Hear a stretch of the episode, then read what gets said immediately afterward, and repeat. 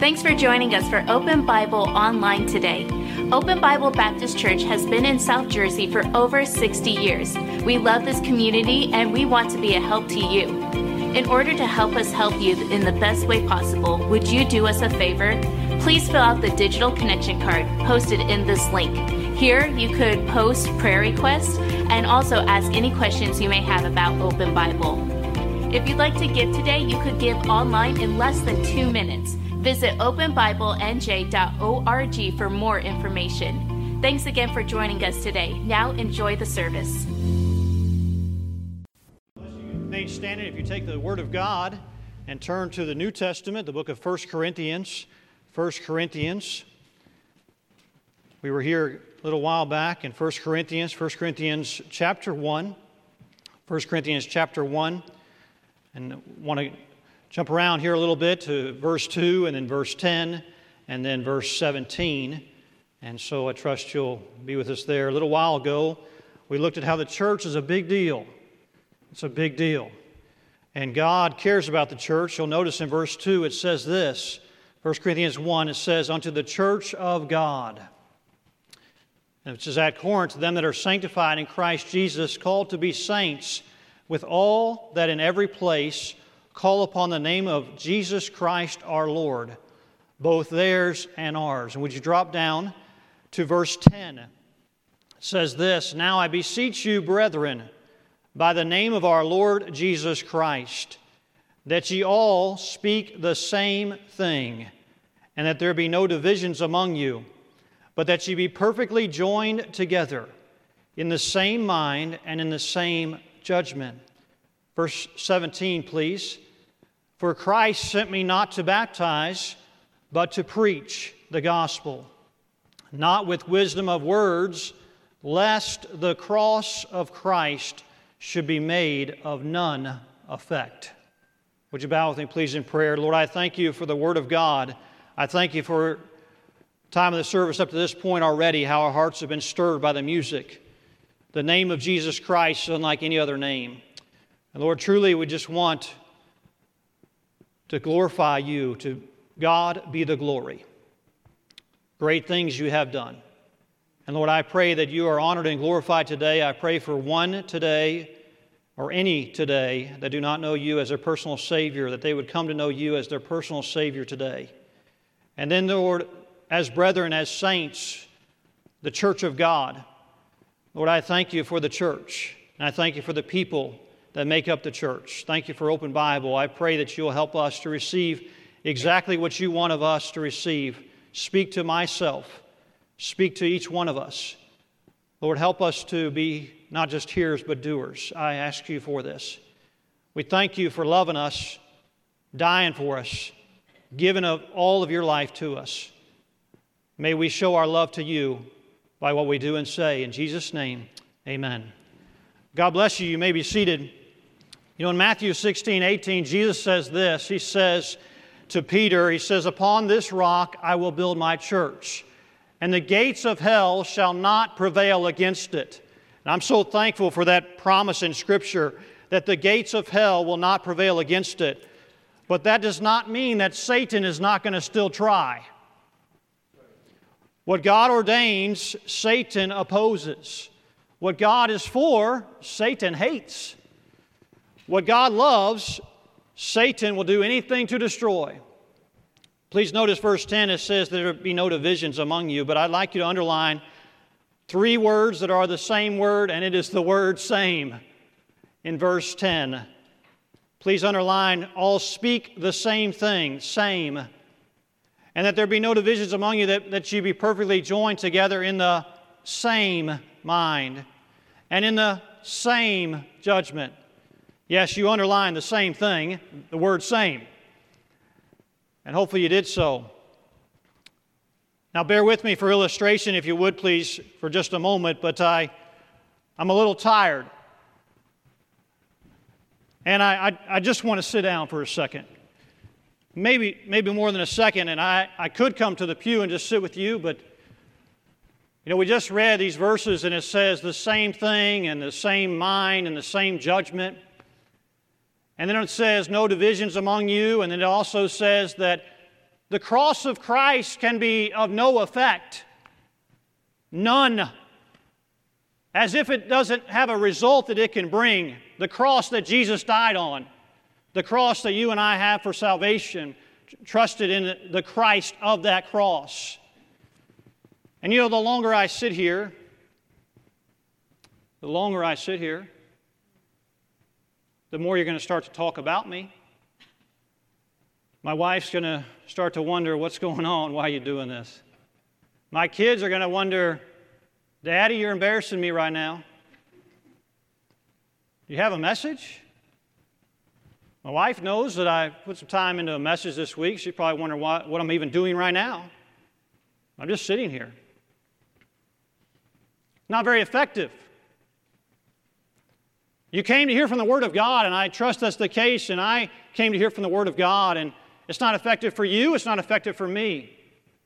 And the longer I sit here, if I just sit here and if I'm quiet and I don't do anything, you're going to speak about me, you're going to speak maybe things that maybe you would, some would, would start to pass a note or whisper, What's wrong with him? What's going on?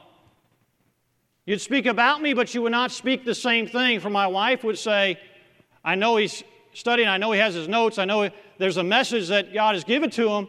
What is he doing? My kids are embarrassed. Many of you are wondering why in the world is he doing this? What is going on?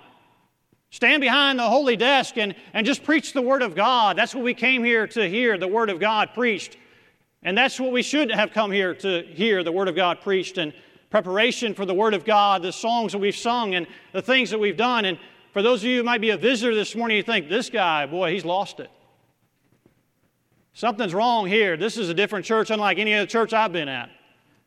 Those of you that have been here for years, you think, well, this is, this is a new one. And I know we're in transition, but man, this, he's pulling a fast one right now on us. Because you're, you're speaking about the same person about the same thing, but you're not speaking the same thing. There's a difference between speaking the same thing and speaking about the same thing. Because we're all coming from different angles, and it's not very effective. Oh, I have my Bible, I have, I have my notes, I've studied and have salvation, and I have church, and I have the Word of God, and I have everything really I need in God. All I need is in Christ. But it's not very effective. And you could leave here and say, well, I know we underlined some words same, and that was it. That's all we got today. And you would hopefully feel that, that you were, didn't get nourished by the Word of God. And hopefully you've had your own time in the Word of God, but you're not counting on just the preaching time to be the relationship you have with God. There is a difference between relationship and religion. And the relationship with Christ you love God, and we say we, we, we're all about God, but we got to speak the same thing. We can speak about the same thing, but not speak the same thing. We cannot even be in the same mind and in the same judgment. It's not very effective because there's some questions that come about in verse 13. It says, Is Christ divided? No, he's not. Was Paul crucified for you? No, he wasn't. And Paul is using himself here. Were you baptized in the name of Paul? See, when people are divided, they don't speak the same thing, and we won't have the same mind and the same judgment. But can I tell you, the worst thing about it is in verse 17. The cross of Christ should be made of none effect. You know what it does when we don't speak the same thing? You know what it does when we don't sing the same words? Uh, Thankfully, this morning it sounded beautiful. We're, we're singing the same words. We're, we're on tune. Everything it takes to the musical instruments, it takes the lead, it takes everything to be in place at just the right moment, at just the right time. We're singing the same thing, same words. We got to speak the same thing. We got to have the same mind. We got to have the same judgment.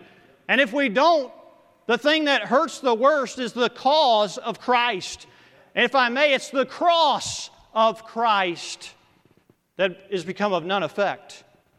No effect. The greatest message that ever is, the greatest message that ever be, the cross of Christ and the power of that is made of none effect. Not because the cross has no effect, but because we are not carrying that message of the cross. The same thing, the same mind, the same judgment. See, Satan Doesn't, doesn't matter to him. He can't stand God's people speaking the same thing. He can't stand it. And he's going to do anything he can. In verse 10, it says, perfectly joined together. What God wants to join together, I'm reminded of marriage. I'm reminded of the family. I'm reminded of unity. When what God wants to ordain, Satan opposes. Anyone or anything he'll use. What we have here in verse 12, it says, Now this I say, that every one of you saith, I'm of Paul, I'm of Apollos, I'm of Cephas, and I am of Christ. Wait a second. Anyone or anything, anything that divides the church body is not of Christ. Satan will use anything or anybody because Satan divides, Christ unifies. Satan breaks, destroys, Christ joins and restores.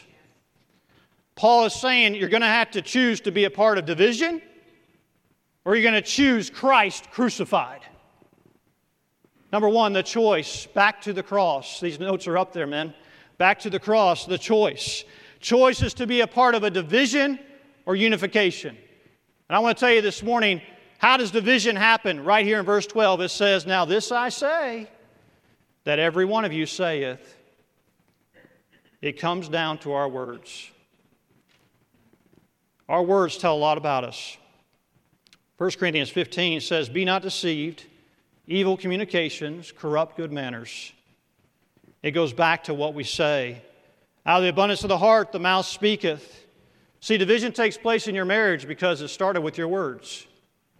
Division takes place in your family because someone has their words. And I know everyone wants to blame each other, but division is going back to the words that are harsh, the words that, that have come at your work, at church, in your in my life. It's because of what we say and what we choose.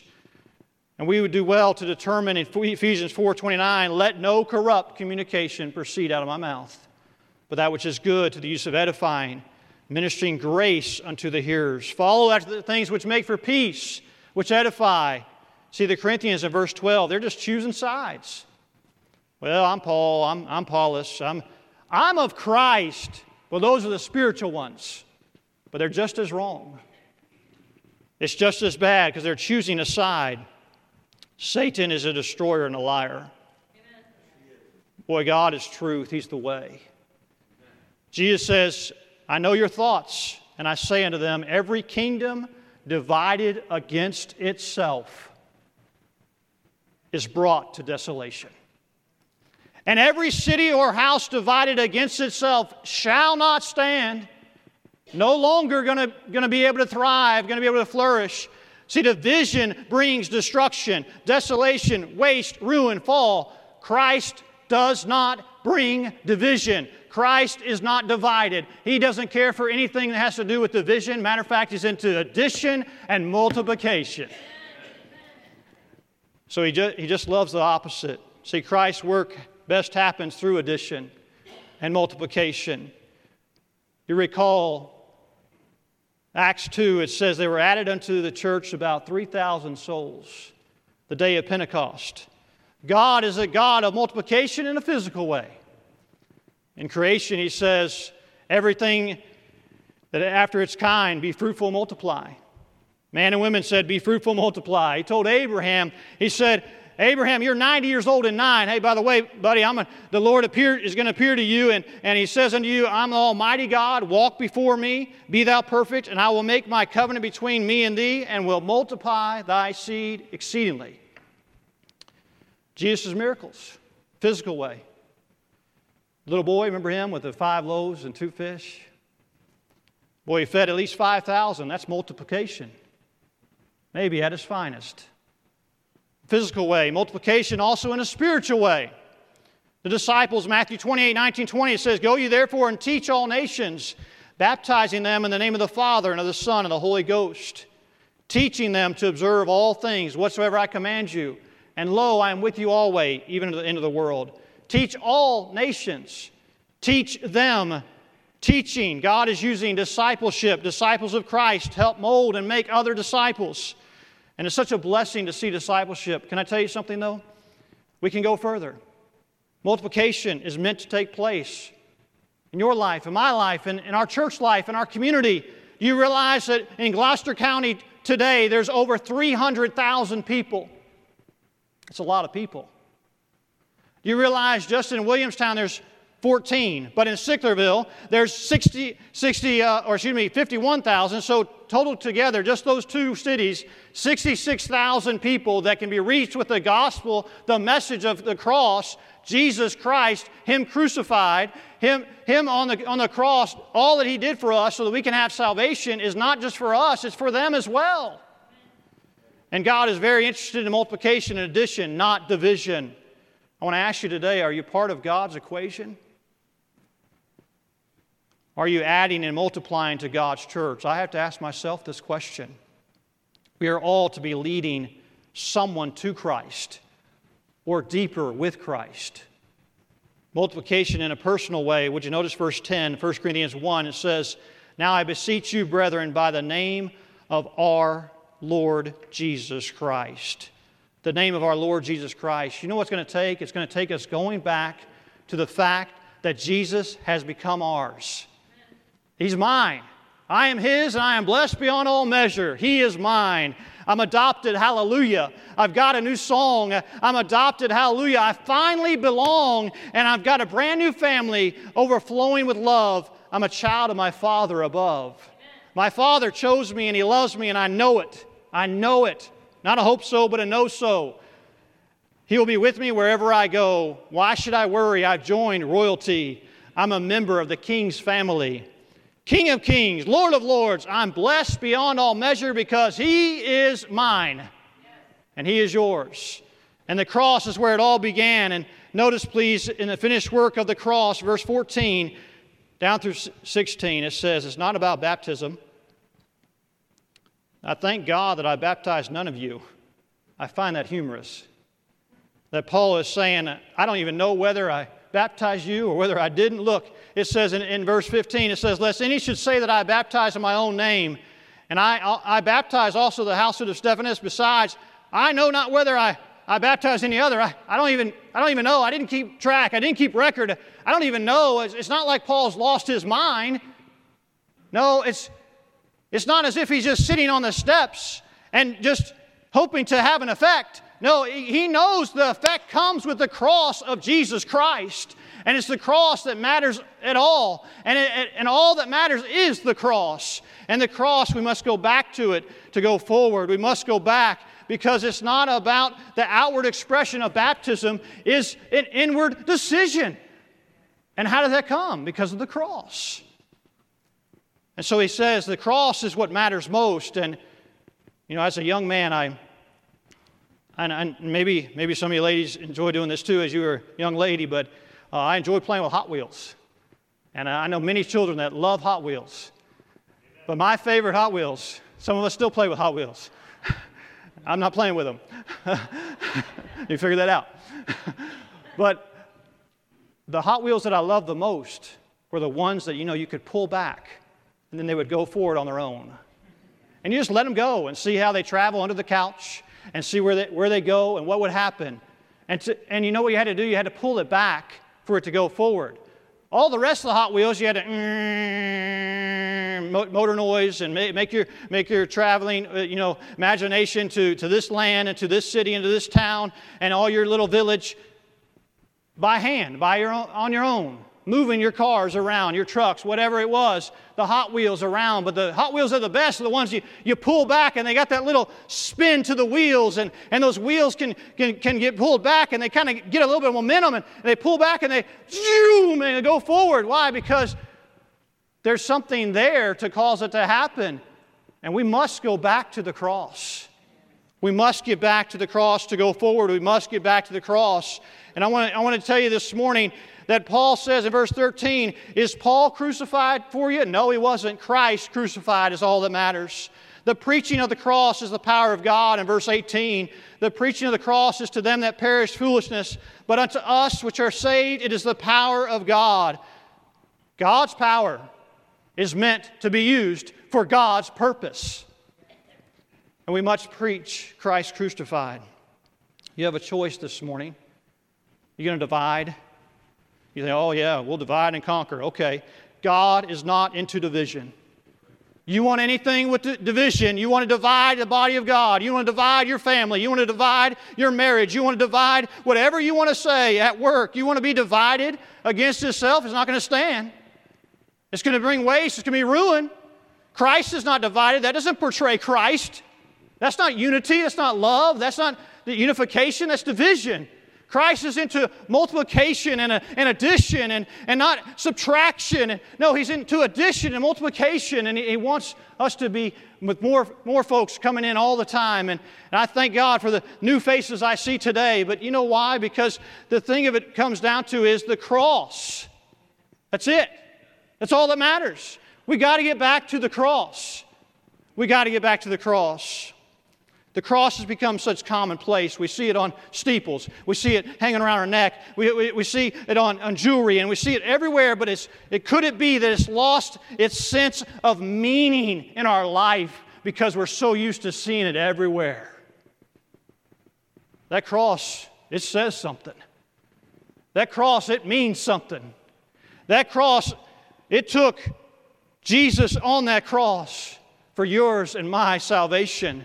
We got to preach Christ crucified. So I want to ask you this morning, secondly, first of all, you have a choice. You're going to be in division or you're going to be into multiplication and addition. Christ is not divided. Secondly, this morning, I want to ask you, what does the cross mean to you? What does the cross mean to you? That word effect means it has an effect. It's to be seen. There's substance, there's truth, there's a result, there's an influence. There's an impact. Men, it's like that impact drill. It gets the job done a whole lot better than that little cheap, cheap little drill that's not an impact. It's just a standard. It does something. It causes something to happen. No effect, nothing seen, empty, false portrayal. Deprived of its force and power. It, it has force and power, but it's no effect. It's rendered vain, it's hollow, there's no result, nothing getting accomplished. And so, what must happen? What must happen? Well, for an effect to happen, uh, verse 17, we got, we got to see that in verse 17 it says, Christ sent me not to baptize, but to preach the gospel. Lest the cross of Christ should be made of none effect, we got to preach it to ourselves. Me. Yes, me. Yes, you. We got to preach it to ourselves on a daily basis.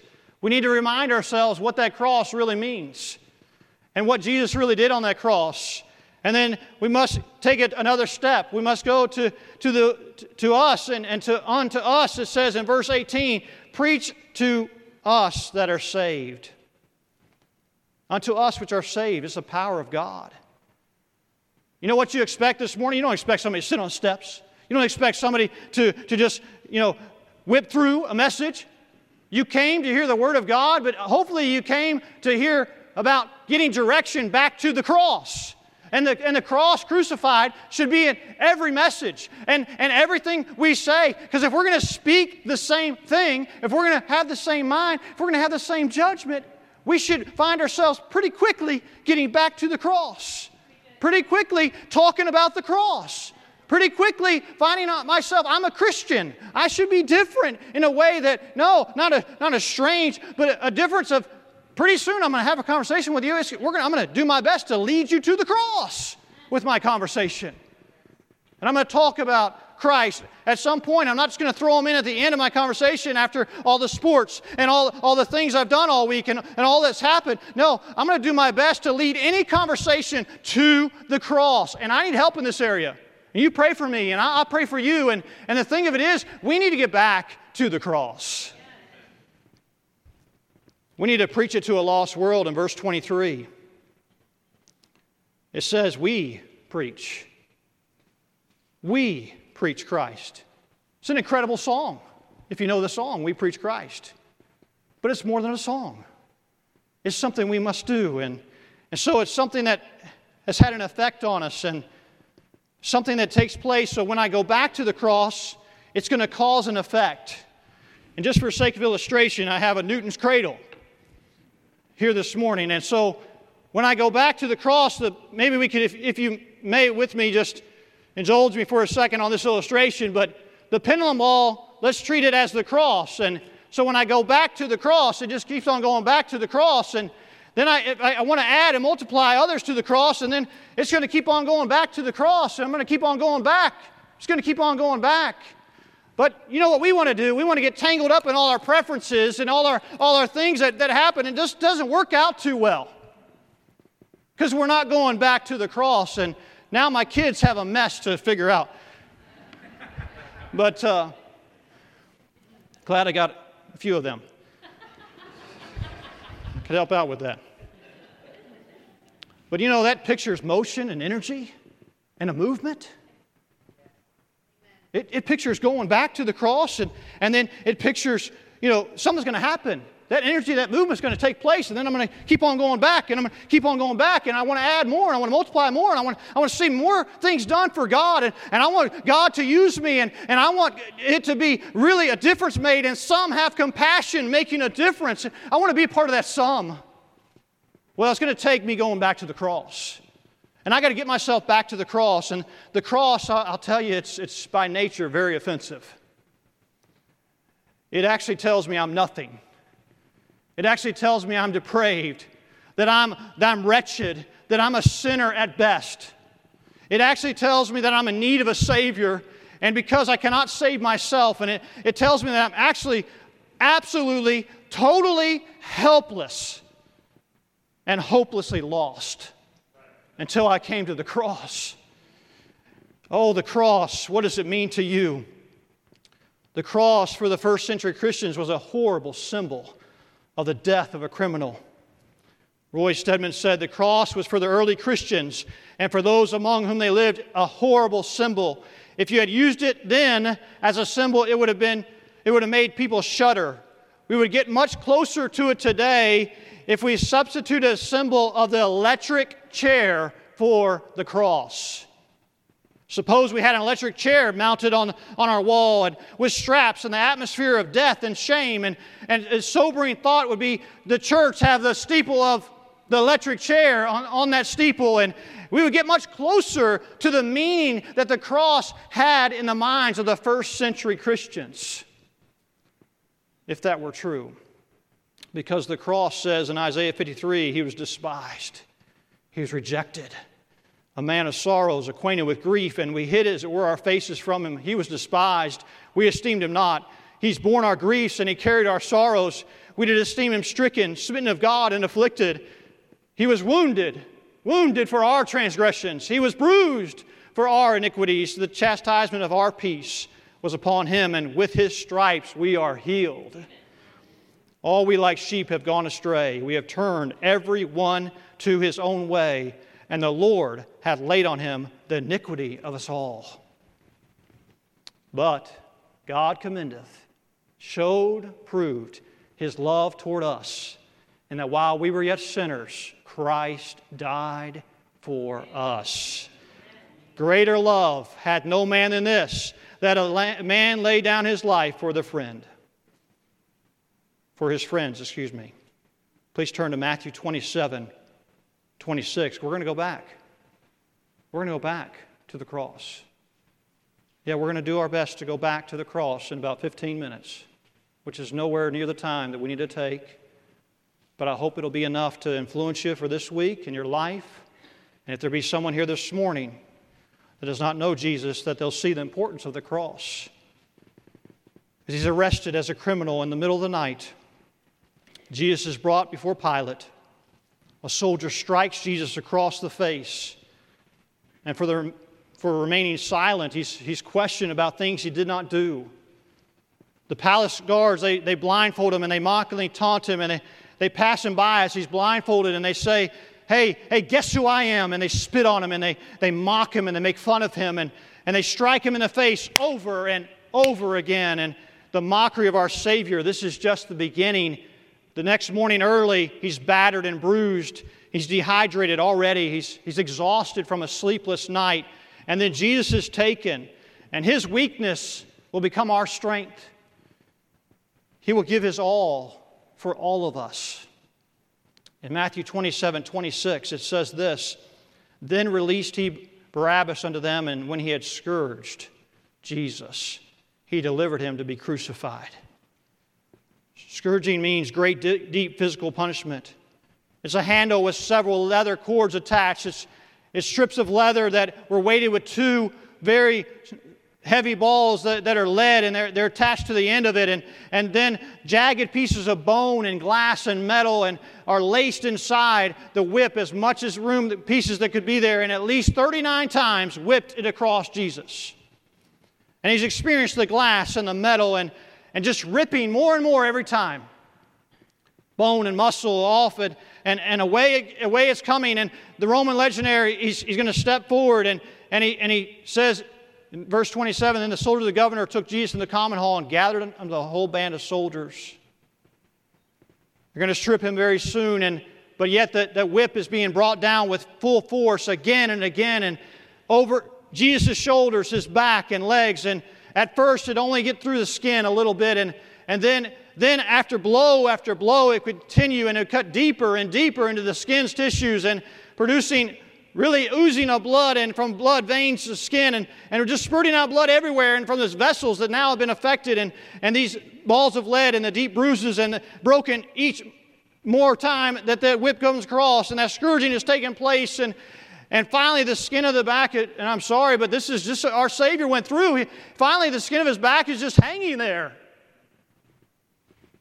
Long ribbons, and, and the entire area is unrecognizable, and he's getting to a point where he's a man as a human being going through deep pain and agony and suffering, unlike we can ever imagine already. And then it's determined that the centurion holds off from at 39 because 40 is going to bring complete death to him. So 39 times they, they whip that scourge across him and, and, and the, the horribleness of what's going on to this body that is being mangled. And then it's determined that the beating finally stopped and now he's ready to be crucified. And so, verse 26 it says they delivered him to be crucified. Verse 27 and 28, you'll see they strip him down. They put on him a scarlet robe and they're making fun of him and they're saying, Hail, King of the Jews. And, and people are mocking him and they're continuing to spit, uh, spit on him and they, hold, they put in his hands things that he should hold. That way they can beat him with those same things that they put in his hands. And the Roman soldiers in verse 29, they plaited a crown of thorns, they put it upon his head and a reed in his right hand. They bowed the knee before him and mocked him, saying, Hail, King of the Jews. They see it as a great joke. They almost enjoy it. Throwing the robe across him and placing the stick and, and the crown ready with branches uh, covered with very long thorns, and they press it onto his scalp, and more bleeding takes place. You know, the scalp is one of the most sensitive areas of our body. They continue to mock him in verse 30, and they spit upon him and took the reed and smote him on the head. Across the face, and the soldiers strike him more and more and driving the thorns deeper into his scalp. And can I say this? He received the crown of thorns so that we could receive the crown of life. They pluck out his beard and they, they mockingly bow down to him while spitting on him and smiting him. And, and, and the pains that our Savior is already having and running deep. You know, Judas had betrayed him. Disciple Peter has denied him. His heart breaks internally for that and the betrayal and denial of those he loves. Verse 31 And after that they mocked him, they took the robe off of him and put on his raiment on him and led him away to crucify him. It's as if the men tire of this evil sport and the, the robe is taken off his back and his own raiment is put on him, but they replaced the robe with a cross of two big, massive beams. In verse 32, it says, and as they came out, they found him a man of Cyrene, Simon by name. Him they compelled to bear his cross. Why? Because, in spite of his efforts to try to remain walking upright, the weight of the heavy wooden beams, so much shock has been produced by this massive amounts of blood that have now he's lost. And now he's going through so much pain and he's stumbling and falling. And the rough wood of the beams is actually digging more into his shoulders, which really don't have any skin or any, any protection at this point any longer. And and the human muscles have been pushed to their limits, and he's exposed by every nerve and every muscle and anything you can imagine that you would not want to see inside of our human being. You're seeing it on, on the Savior at this point, and the body has come to a point of physical complete exhaustion. And Jesus falls beneath the load of the cross and he can't even carry it anymore because he's so torn. Literally, his physical body has been torn to pieces. The centurion, he's going to carry the cross and because they want to get they want to get this done with. They want to get over with this man that they find no fault in him. But yet he's dying for our sins and your sin and mine and so Jesus follows behind, and as he bleeds and as he sweats the cold, clammy sweat of shock and blood dripping, and a 650 yard journey to Golgotha, the place of the skull, long and very painful, more than we could even try to imagine. Verse 33. And when they were coming to a place called Golgotha, that is to say, a place of a skull, they gave him vinegar to drink mingled with gall. And when he had tasted thereof, he would not drink. And they crucified him. Crucified him. Nails in his hands, and generally about seven to nine inches long placed right on purpose at the exact spot they wanted them to be placed, right between the bones of the forearm, the radius and the ulna, and the small bones of the hands, the carpal bones, so they would permanently destroy the largest nerve in the hand, called the median nerve, so it could bring immediate severe burning, so much so that it would destroy the nerves, causing permanent paralysis of the hand. Onto the feet, an iron nail about seven to nine inches goes into our Savior. And it's driven through his feet, and the nails on purpose there again, placed to severe the main artery of the foot to cause more and more bleeding as if he has not bled enough. As if you can't even recognize him because you wouldn't be able to already. And he's put on this cross, and every position of the cross is set up to be the most horrific sequence of events resulting in the slowest and most painful of deaths on purpose for you, for me. And crucifixion is arguably the most painful death ever invented by man. It's where we get the word excruciating. Excruciating, crucifixion, middle of that. Hey, the victim, it's our Savior. He's pinned to the cross. He's laid down his life as a sheep to the slaughter, as full sacrifice for you and for me. And as he hangs on the cross, recorded seven prayers. The first prayer, he looks down at the Roman soldiers. They're throwing dice and they're trying to bet and, and, and bicker and, and, and still just, just make, make a mockery and, and try to, you know, almost make enjoyment of what's going on over his garment. And he says, Father, Forgive them, for they know not what they do. The second prayer, a little later, is given to the penitent thief on, on the cross right next to him. says, Hey, today thou shalt be with me in paradise. The third prayer, he looks down at the terrified, grief stricken mother, Mary, and he says, Woman, behold thy son. Then he says to John, the beloved apostle, Hey, behold thy mother. Take care of her, please. I love her. Can you imagine see your son in that condition? Oh man. The body of Jesus is now in extremes, and he feels the chill of death creeping closer, and through his tissues, he feels it. In the fifth cry, he, Psalms 22 would, would give you that. It says, My God, my God, why hast thou forsaken me? Then he says, I thirst.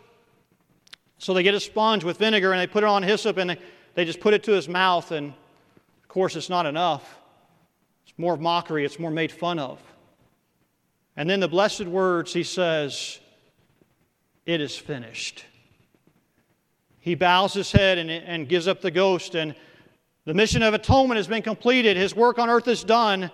And with one last surge of strength and all that's left that he has in him, he presses his torn feet against the nail and, and straightens his legs and takes a deep breath and utters his seventh and last cry Father, into thy hands I commit my spirit. See, the cross is meant to be central in our thinking and in every experience we ever experience. Because on a hill far away, stood an old rugged cross, emblem of suffering and shame. But oh, how I love that old cross, where the dearest and best a world of lost sinners was slain. I'm going to cherish it. I'm going to run to it. I'm going to ever be true. Its shame and reproach, gladly bear. I'm going to cling to it, actually. And I'm going to hold on to it. I'm going to get as close as I can to it.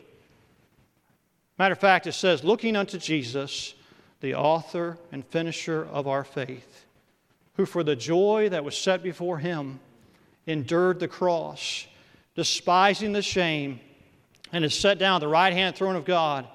For consider him that endured such contradiction of sinners against himself, lest ye be wearied and faint in your minds. See, the cross is meant to help us through every troubled time of life because you and I would do well to take whatever petty differences, whatever thing we want to make an issue about, whatever anything that we, we think is, is a big deal, anything that, that would come between me and the, and the cross, I would do well to remind myself of what Jesus really went through on the cross. And you know what? Somehow my pain, somehow my, my, my agony, somehow my defeat, somehow my distress it just pales to comparison with the cross. It doesn't even come close. And each and every situation in our life, the cross can handle. Lastly, please, would you look to me with 2 Corinthians 4? 2 Corinthians 4, I want to show you from the Word of God what I'm, what I'm trying to get across here. The Word of God can do a way better job than I ever will be able to. 2 Corinthians 4, it says, Verse 8 We are troubled on every side. 2 Corinthians 4 8. Yet not distressed. We are perplexed, but not in despair. Persecuted, but not forsaken. Cast down, but not destroyed. Why is that? Always bearing about in the body the dying of the Lord Jesus that the life also of Jesus might be made manifest in our body. Amen. I want to ask you this morning you have a choice. You want to divide, or you want to be a part of multiplication and addition? What does the cross mean to you? Well, when the cross means something to us, there will be no problem with multiplication and addition. Matter of fact, there won't even be division at all because we'll be so focused on the cross and we'll get ourselves back to it that it means something to us, that we're going to preach it to ourselves, we're going to preach it to us, and we're going to preach it to a lost world because it means a whole lot to us. And the closer you get to the cross, the closer I get to the cross, the more it means to me, the more I can talk about it, the more sincere my Christianity will really be. Because the cross should have an effect, not be made of none effect. God help us. Let's pray, please. Lord, I pray that our language will be the cross, that we will speak the same thing, have the same mind, and have the same judgment. I ask your help in this area. I need it. May we get back to the cross. As the piano begins to play, as soon as it starts to play, we're going to open up the invitation. Would you stand with me and we're going to open up whoever wants to just thank God for the cross. This is the week of Thanksgiving. Thank God for the cross. Maybe you need to come to the cross. Maybe you have no idea what I'm talking about. And so today we can show you what the cross really means and the Christ of the cross who died on the cross. I want to encourage you to compare whatever you're going through to the cross. We must get back to the cross.